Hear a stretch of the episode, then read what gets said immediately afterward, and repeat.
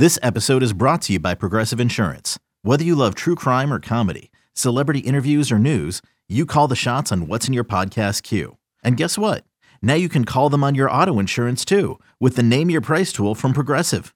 It works just the way it sounds. You tell Progressive how much you want to pay for car insurance, and they'll show you coverage options that fit your budget.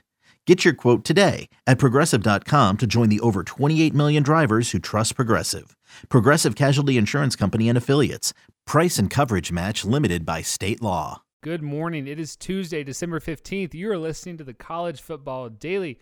My name is Trey Scott, and coming up is a roundtable from the 24 7 Sports Football Recruiting Podcast looking ahead to tomorrow's early signing day. Hard to believe it's already here, but yes, the three day early signing period window from December 16th to the 18th is right around the corner, and it is the new signing day. We will still have our first Wednesday of February as a as a calendar event, but this is the big one. And one of the big storylines to track is where will number one overall recruit Korey Foreman, a five-star defensive end, go? USC certainly in the mix. Clemson, his former school that he was committed to, they are too. They, he just took a visit there. Arizona State also recently visited there. Looks like Georgia is getting right back in the mix. Maybe LSU is still lurking. Our recruiting guys have an excellent roundtable talking about that, as well as other key storylines to watch for Wednesday's early signing day. If you're interested in wall to wall signing day coverage, we got you covered. 9 a.m. to 6 p.m. Eastern Time on CBS Sports HQ. That, again, is eight hours of signing day coverage. Josh Pate, Barton Simmons, and Steve Wiltfong, all from our Nashville studio. Got Fort Lauderdale cooking as well for CBS Sports. Brady Quinn, Bud Elliott, Danny Kanell. It's going to be a lot of fun, a lot of great coverage. I hope everybody watches it. Again, 9 a.m. to 6 p.m. on Wednesday on CBS Sports HQ. Without further ado, here is our roundtable on where Korey Foreman is going to end up.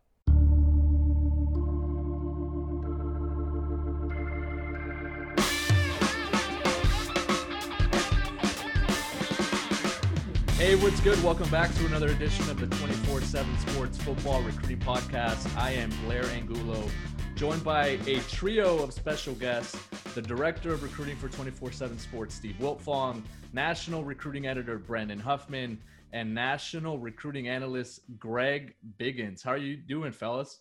Hi, Blair. You guys ready? You guys, you guys, you guys uh, getting the, the coffee ready for the early signing period?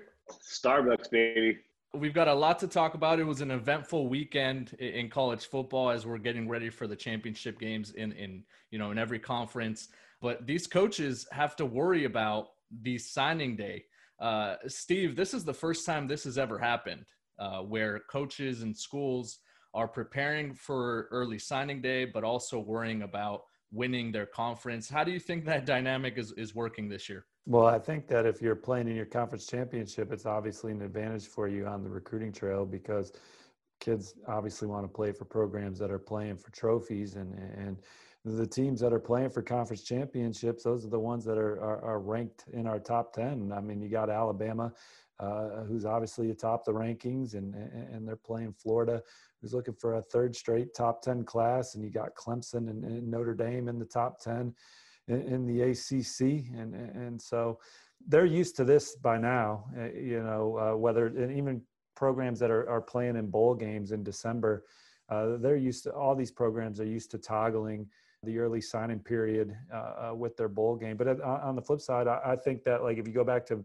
PJ Fleck's first full recruiting class where they went five and seven at Minnesota, but they landed guys like Rashod Bateman not going to a bowl game was maybe big for them that coach fleck was able to spend all his time keeping guys like rashod bateman in the boat and not having to focus on on coaching a, a, another bowl game so.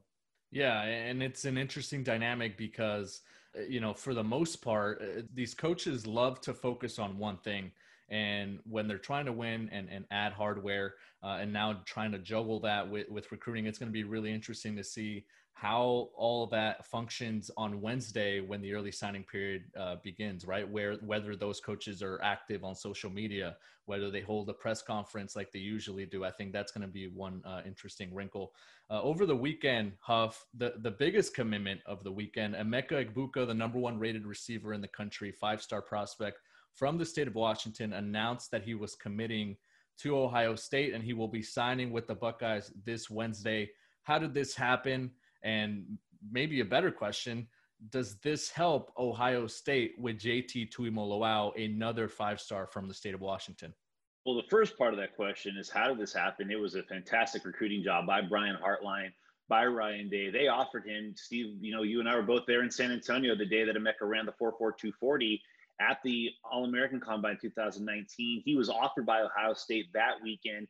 Took a visit out there in the spring of 2019. Got to take his mom and his stepdad out there to get a, a visit and a view of Columbus. Went back in the fall when Ohio State hosted Wisconsin, so we got a game day atmosphere which was able, you know, he was able to kind of take in the whole weekend during a game weekend, but also went there for an unofficial in the spring to spend time with, at the time, new head coach Ryan Day, get to know Brian Hartline. So he already had enough of Columbus, uh, enough of understanding for Columbus. Washington obviously was close to home with the school he's been to a number of times, but there was a lot of speculation that a visit to Oklahoma, which was supposed to be taken in April, for an official that got pushed back because of the pandemic and then ultimately canceled, he was also supposed to go out to uh, Norman in the summer for the Sooner Summit.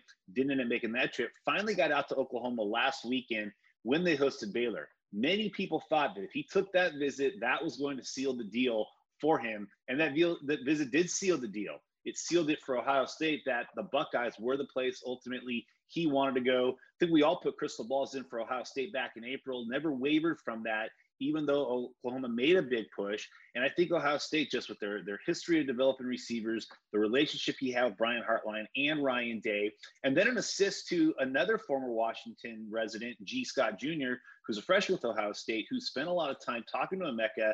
I think all of those factors carried him, and he ultimately picked Ohio State the last line of the story that I wrote on Emeka's commitment to the Buckeyes was me and JT or me and Gee, we are for sure going to get JT to come to Ohio State. So I think if you're an Ohio State fan, you got to be very excited about the early inroads that the, the, Buckeyes made in Washington with Gee Scott and then Emeka Egbuka because it might ultimately bring the biggest prize of all, our number one player in the country in the 2021 class if they get JT, they'll be tough to beat for number one player or number one class in the country too. Uh, when when you add that up, and they finished number one in that pound for pound category a couple times. But if Ohio State can land JT, uh, they'll be tough to beat uh, for that number one class as they go toe to toe with Alabama for him. Yeah, that's a that's a huge storyline, right, Steve? Heading into the early signing period, who's going to be the the top class right now? Bama number one, Ohio State number two, Georgia number three. Not sure Georgia has enough there uh, left on the board to make up ground. But you know that's always a, a, big and and and I guess intriguing battle heading into the early signing period. JT is the big fish for uh, Ohio State still on the board. Alabama's got a few few guys that they're they're recruiting. They'd like to take another defensive lineman, whether that's uh, uh flipping a Tyreak Sapp from from Florida or or or winning Tunmise Adeleye. Uh, uh, they're in on a couple receivers. Xavier Worthy committed to Michigan. Brian Thomas is a receiver from Louisiana. They're in the mix for. They're a finalist for Xavian Sorey. They'd love another safety. Terrion Arnold's the coveted target for them. And then, then obviously uh, they'll turn the page to, to February and recruit JT. Greg, the, the big flip of the weekend uh, was Nathaniel Wiggins flipping from LSU to Clemson. He's uh, a top 24 7 cornerback from the state of Georgia. And I know you wrote his scouting report on his 24 7 sports page. You also have an analysis of what Clemson is getting now in this top 24 7 prospect. What do you like about him when you see him on film? I think it's huge. Again, I didn't know much about him until I did a scouting report back early in the year, and I, I was blown away by how good he was. I, I love his playing style. You know, he's six two and long, I, and I love long corners who are flexible and fluid. And for me, this is a guy who can run. He's got short area burst. I loved his safety tape. I loved his receiver tape. I loved his training tape. And I think uh, as loaded as Clemson is, they did have a need for a cornerback in this year's class. He's the actually the only guy they're bringing in so far. And I, I do think he's a guy who can come in and make an early impact. And, uh, you know, it's just a, a case of you know, the, the rich getting richer. And obviously LSU's got some issues on and off the field a little bit. And I think Clemson, one thing about their, their program and, and Coach Swinney, they're so stable. And, and anybody who takes a visit there, going back to just DJ just raved about just the family atmosphere. And I think that really sat well with the whole family for Nathaniel Wiggins. And again, huge flip uh, for Clemson and a huge disappointing loss for, uh, for GB. So we had a flip we had a big commitment from a five star prospect, and we also had a coaching decision. So Gus Malzahn is out at Auburn. The Tigers number 12 right now among SEC schools in the composite team rankings with with only 12 commitments and only 6 and 4 on the season. That's not going to get get it done uh, at Auburn. Steve, this is a very interesting way to approach the early signing period. The timing of it now suggests that that administration, that athletic department realizes how important it is to move and move fast. Well, they fired him after he won a ball game, so I assume they made that decision before the ball game. So theoretically, they could have moved faster. Yeah, what are we doing? What are we doing here? We're just going to let a guy go out there and, and win a ball game? All right. So early signing period's three days away, and uh, um, you know they, they make a move. And, and, we were talking about this before the show. Obviously, college football seasons in a normal year they end over Thanksgiving weekend you get a you can fire your coach that Sunday and you have a few weeks to patch something together and, and maybe even make a little magic happen uh, before the early signing period like Mack Brown did when he flipped Sam Howell from Florida State and that's paying dividends for, for North Carolina now who just had the big win over Miami and two top 15 recruiting classes. The Tar Heels aren't going anywhere. Uh, Auburn seems light years away from that right now with with three three days to the early signing period. I would have to think they know where they're going to pivot quickly for them to make this move, but you know, I'm just assuming there. Auburn, they only have 12 commits, but pound for pound, it's a pretty solid class. I think it's five number five in the SEC. If you're looking at average ranking per commit, they have some really good players on the board Armoni Goodwin, George Wilson, Trevin Wallace. Those are all top 247 players. Armoni Goodwin's a consensus top 100 player, number five back in the country. So maybe if they make a quick pivot, they can salvage those recruitments. George Wilson's already trending for Florida State on the crystal ball, but if, if Auburn hires, you say a Kevin Steele, well, maybe George Wilson's like, oh, well, I mean, hell, that's who I was going to go play for anyway, you know, and, and, and so he that, that can pivot back. And Armoni Goodwin, uh, you know, talking to some people around him, he was expected to end up back at Auburn. Malzahn's fired today. LSU's way in that one uh, uh, uh, for the number five running back, and and then Trevin Wallace. He's got a big Zoom meeting tonight, Sunday night with with Ole Miss. Tennessee's in there, uh, but again, if Auburn keeps that defensive staff together, you know maybe they they salvage that, and then it's a pretty good class. And they had a top ten class last year. Bo Nix is about to have his third straight new offensive coordinator. That that ain't good.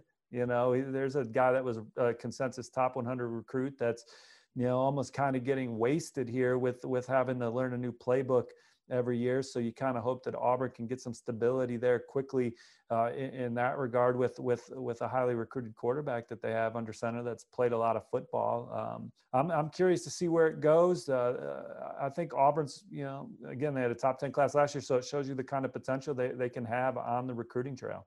Yeah and recruits are also going to be keeping a close eye on on everything that's going on at Auburn heading into the early signing period, not only in this class but in the 2022 class. We're going to take a short break. We'll be right back with more here on the 24/7 Sports Football Recruiting Podcast. Okay, picture this: it's Friday afternoon when a thought hits you. I can spend another weekend doing the same old whatever, or I can hop into my all-new Hyundai Santa Fe and hit the road. With available HTRAC, all-wheel drive and three-row seating, my whole family can head deep into the wild. Conquer the weekend in the all-new Hyundai Santa Fe. Visit HyundaiUSA.com or call 562 for more details. Hyundai, there's joy in every journey. We are back on the 24-7 Sports Football Recruiting Podcast. I am Blair Angulo, joined by Steve Wiltfong, the Director of Recruiting for 24-7 Sports national recruiting analyst Greg Biggins, and national recruiting editor Brandon Huffman. We're going to continue our roundtable discussion, guys. It's been uh, quite quite the treat, I think. It's been fun. We haven't done this is our first time, and what better way to do it than heading into the early signing period? Let's talk a little Korey Foreman, Greg Biggins. There were some rumblings there that he might have found his way out to Athens, Georgia, this this weekend. Can can you dispel those those rumors? Yeah, he did not visit Georgia. Um, I got that confirmed. His pops earlier in the day, and uh, you know, right now I'm starting to get if we can kind of jump ahead. If that was, I don't mean to steal your thunder here, Blair, but if you were going to ask about leaders, let's jump right into that. Right, I'm starting to get a little bit of a USC vibe w- with Korey. You know, I know coming off his Clemson visit, he, he loved Clemson. He kind of brought back a lot of the memories and, and feelings of why he originally committed there. Loves the development, loves the coaching staff. again, mentioned DJ. I love that family atmosphere. And if you're a parent, uh, I think you feel safe with your kid at Clemson. Uh, but I know you watched the game last night uh, with a couple other recruits, and I know USC has always been in the mix, kind of very stealth-like. Um, and I, I think right now Korey has watched the team and been impressed by some of the defensive changes, likes how he would be used. I would say don't rule out Arizona State, don't rule out Clemson, don't even rule out Georgia. Don't rule out anybody with Korey, right? We, we never know. He's been pretty un- unpredictable. But, you know, if I had a, a gun to my head and I was forced to pick right now, I think I would probably move my crystal ball over to USC. I think they might be in a good spot, but I will preface that by saying with Korey, you never know. There's still a long way to go before I think he's, he's ready to seal the deal. You know, we had a piece where all four of us uh, wrote this last week on 24 7 Sports. And Brandon, you wrote that you have seen this movie before. I've seen this movie so many times, and it always seems to turn out the same way. And and I think you know, just basing it on history. I mean, you look back to obviously he's a higher rated prospect than, than Drake Jackson was a couple years ago, or Gary Bryant Jr. was last year, but the result ended the same. Corona Centennial, national attention. Are they going to stay? Are they going to stay? No, they're going out, and then they stay. I just think this, and I mean, even Justin Flowe is a good example. He still looked like USC was so far in the distance, and he took that final visit last week. And yes, he ultimately signed with Oregon, but USC didn't go away. And that's the one thing with Southern Californians over time, over the last 20 years, is if USC stays in this race as long as they do, it's hard for a lot of these Southern California kids to leave. And when you have a nice little pipeline from Corona Centennial to USC, especially with Drake Jackson. Look at the success that Drake Jackson's had there over the last couple of years. I mean, playing the same position, you could see why USC is the school that you say, hey, if we're going to go on the, the on base this on history, USC gets his signature. Just to piggyback on that real quick, Blair, and I don't know the year. I know Huff's better with dates, but there was a year. It was the Adoree Jackson, Damian Mama, Juju Smith year. 2014 class. So all three of those guys were going elsewhere the night of signing day. And this came out after the fact, right? No one ever says this is what they're going to do. But after the fact, we found out Damian was going to BYU, Juju was Oregon, Adoree was LSU. They woke up that morning and it's, it's hard. It's hard to leave home. And I could give you a thousand other examples of players that the night before signing day told me, I'm going here. They wake up, they see mom and dad, they see a grandparent in tears, and they can't do it. And I think – Korey's already proven that he will leave home, obviously, right? He committed to Clemson, and I think family's okay with with the distance factor, but just the way things are starting to trend a little bit, I, I, that's why I kind of got a little USC vibe. And like Hudson, I've seen this movie before a thousand times as well. Yeah, and USC, it seems like every year lines up a patented photo finish on signing day. It seems like they love the drama and they feed off of the headlines, right? That it generates on National Signing Day with the the televised commitments and all the prospects that do it, I guess, in unison. It, I've heard it before where some of these recruits want the attention to to come off uh, as a group, and they all want to join that same program, even though they might have already committed or or been silent or whatever it may be. USC is always one of those schools that does a terrific job of closing and, and they win signing day more more so than not. Steve, they're one of the programs with most to gain uh, coming into the early signing period. Yeah, let's talk about Jackson Dart because that's as pivotal a recruit as there is on the board for any school, and it's not getting much talk uh, um, because he's a guy that recently has become kind of the high-ranking recruit. But uh, he had an epic senior year, uh, uh I think he tripled his passing yardage, or, or, he doubled his passing yardage, tripled his touchdowns, decreased his interceptions in half, uh, ran, rushed for over a thousand yards more as a senior than, than he did as a junior. And, and you have Arizona State hopefully trying to pivot from Jayden to Jackson. Then you have USC, who just really has no depth in their quarterback room.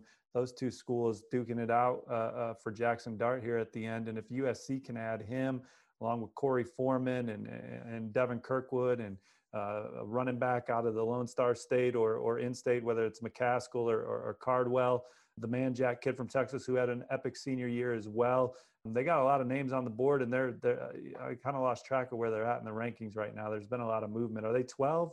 They're number two among Pac 12 programs, and they are number 14 in the composite team rankings right now. So they they could potentially make a push into the top 10 Yeah, they got a great chance to get back in the top 10.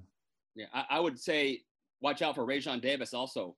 Uh, Mater Dei kid, current LSU commit. I, I, think, did you have him on your in your spatula flip watch, Steve? It, I, I think USC uh, is definitely in the mix. And Ohio State is working pretty hard on on Raesjon also. I don't think he's going to sign early. That was always his plan. He's not going to graduate early, so his kind of feeling was, why do I need to sign early? I want to see how these coaching changes and position coaches at my schools kind of sort themselves out. But I'd also watch out for USC with with Raesjon. Greg, how confident are you that Korey will sign early? I'm not confident about anything with Korey. All, all I can say is his word. Last time I spoke with him was that was the plan was to sign, kind of keep it quiet, and then go ahead and announce and if he follows through with that, which I think he will, I, I think it kind of tells me that, you know, even though on the outside we kind of see this as a, as a pretty fluid recruitment, I, I think maybe in his little inner circle, I think he's kind of known maybe for a little bit what he really wants to do. Foreman's recruitment, you go from you and I forecasting LSU low confidence. He took two pandemic visits, was about to take a third pandemic visit. The LSU Alabama game gets canceled. He visits Clemson and all of a sudden, we go from almost three visits to LSU during the pandemic in an LSU forecast to USC or Clemson here and Arizona State as the dark horse. Yet there's still contact with Georgia and LSU. I mean, I had my original crystal ball on Georgia. Like, and I'm not the guy who likes to do that. Like, that's kind of your thing. You do a great job of using the crystal ball to, to do trends. I think, you know, me and Huff, it's kind of more of like, hey, once the guy knows what he's going to do, that's when I want to put my pick in. But I put him on Georgia after a visit because he told me that he probably wasn't going to take any more visits. Then two weeks later, he visits LSU, and then he goes to an LSU game, and I moved it over to, to LSU, and I thought Clemson was dead now the water. Then he takes a visit there. So he, he's been kind of full surprises the whole entire year. I get the sense that Clemson's parents are doing a good job of the of the players on the team. You know, obviously there's a relationship with DJ, but I think it goes beyond that. When they visited the Clemson game, Korey's parents spent a lot of time with other Clemson parents, and seems like he really feels like he fits in with those guys um, there, and, and and it's a place where he knows it's like a guarantee for him at the end of the road. What do you think separates Clemson and USC? I would say location and family are probably the two biggest things. I think eh, you mentioned the family. Obviously, Big Dave, DJ's dad, you know, he works and at the same training facility that both Korey and DJ trained at Winter Circle. But I think end of the day, there there is some people in, in, Korey's family who would love for him to stay closer to home. I think that's why Arizona State got in the mix kind of late. Was they were maybe not a compromise choice, but you know Clemson, Georgia, LSU were kind of far. USC, yeah, locally, but coaching stability was an issue. How about Arizona State? Herm Edwards, we know he's not going anywhere. We love the NFL structure of that coaching staff, and it's a five-hour drive. So I think that's how ASU got in it. But if you're just ballparking or handicapping USC and Clemson, like you said, Clemson, if he goes to Clemson, that's a, that's a sure thing, right? He's going to be a first round pick because of how great they do in terms of developing and scheming that, that big national stage that that Korey wants. USC, I think Drake Jackson will be a, first round pick. So I think they're selling him on, hey, you don't have to go across the country to be a first round pick. We can get guys out right here, your backyard. We got a new staff defensively. Uh, Dante Williams is his lead recruiter. They've known each other for a long time. So there's that familiarity with home. Drake Jackson is his best friend. But again, I don't know if that's a huge deal because Drake's probably going to be three and out. So it'd be one year they'd play together. I think mostly it's just location close to home and just that familiarity that he has at USC kind of helps the Trojans a little bit. And since we're not sleeping on Arizona State, are they doing the best job, in your opinion, of just actually recruiting him in, in a relationship standpoint, or do you give that nod to somebody else? I think I don't want to say they're doing the. I think they're all doing a really good job. You know, he was at ASU two weeks ago, and and he loved it there. And again, it comes down to two things for the, the Foreman family, which is its stability and what school can give me the best shot to make the NFL. Like they want that's the game plan. You want to be three and out. And and that's they're saying, hey, not just Herm, but you got Antonio Pierce, you got Marvin Lewis, uh, you got Kevin Mawae, NFL Hall of Fame. They got a whole staff full of, of guys that played and excelled and coached in the NFL. And so they could say to Korey, look him in the eye and say, You will not have a single question that we can't answer. There's not a single NFL GM I don't have on speed dial right now for you. You come here, we're going to put you in the best situation to be successful. I got guys on the phone, and you will get drafted and you'll maximize your potential right here at ASU. Still West Coast. You don't need to go to the SEC. We got ballers right here, and that's that's their big sell. So I think they're doing a great job. But I think USC is as well. I think Coach Orgeron, we all know what a great job he, he's personally involved with Korey as the head coach. And then I think Georgia ha- has hung in there. And like I said, Clemson has never went away. So I think all five schools are all doing actually a really good job. Greg, do you miss covering the in-home visit process? I mean, we don't have that this year, but imagine how crazy it would be for for Korey Foreman right now with with coaches just rolling in and rolling out.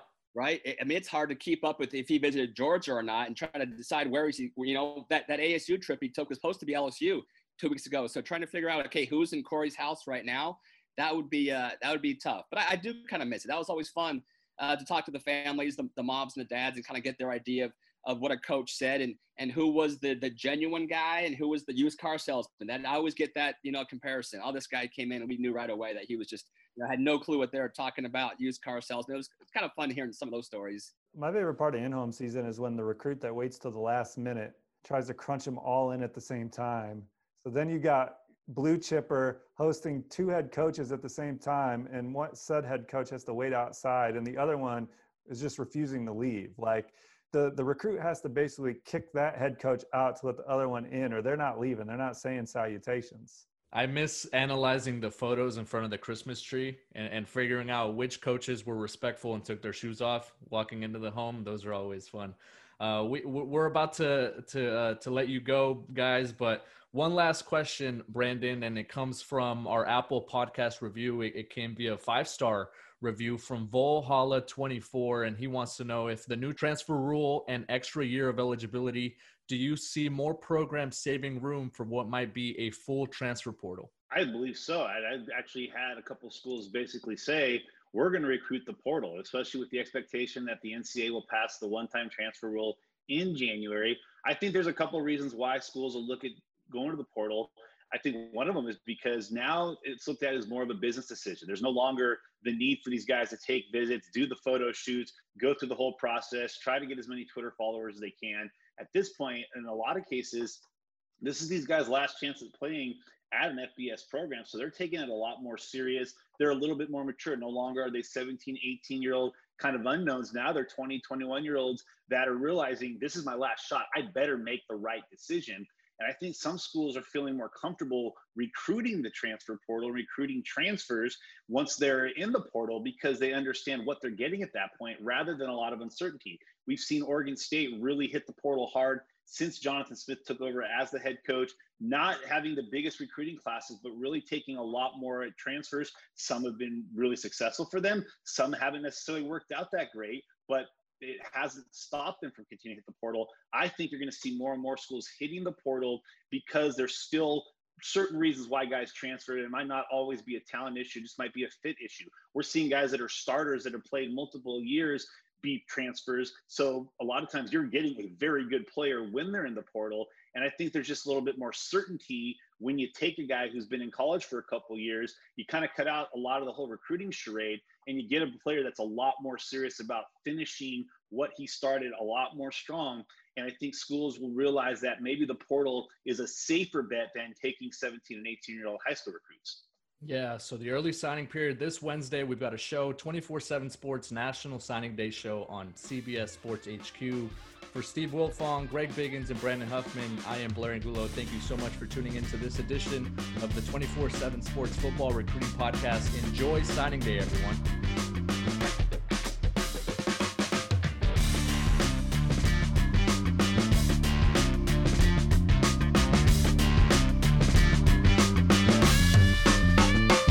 It's the UEFA Champions League on Paramount Plus.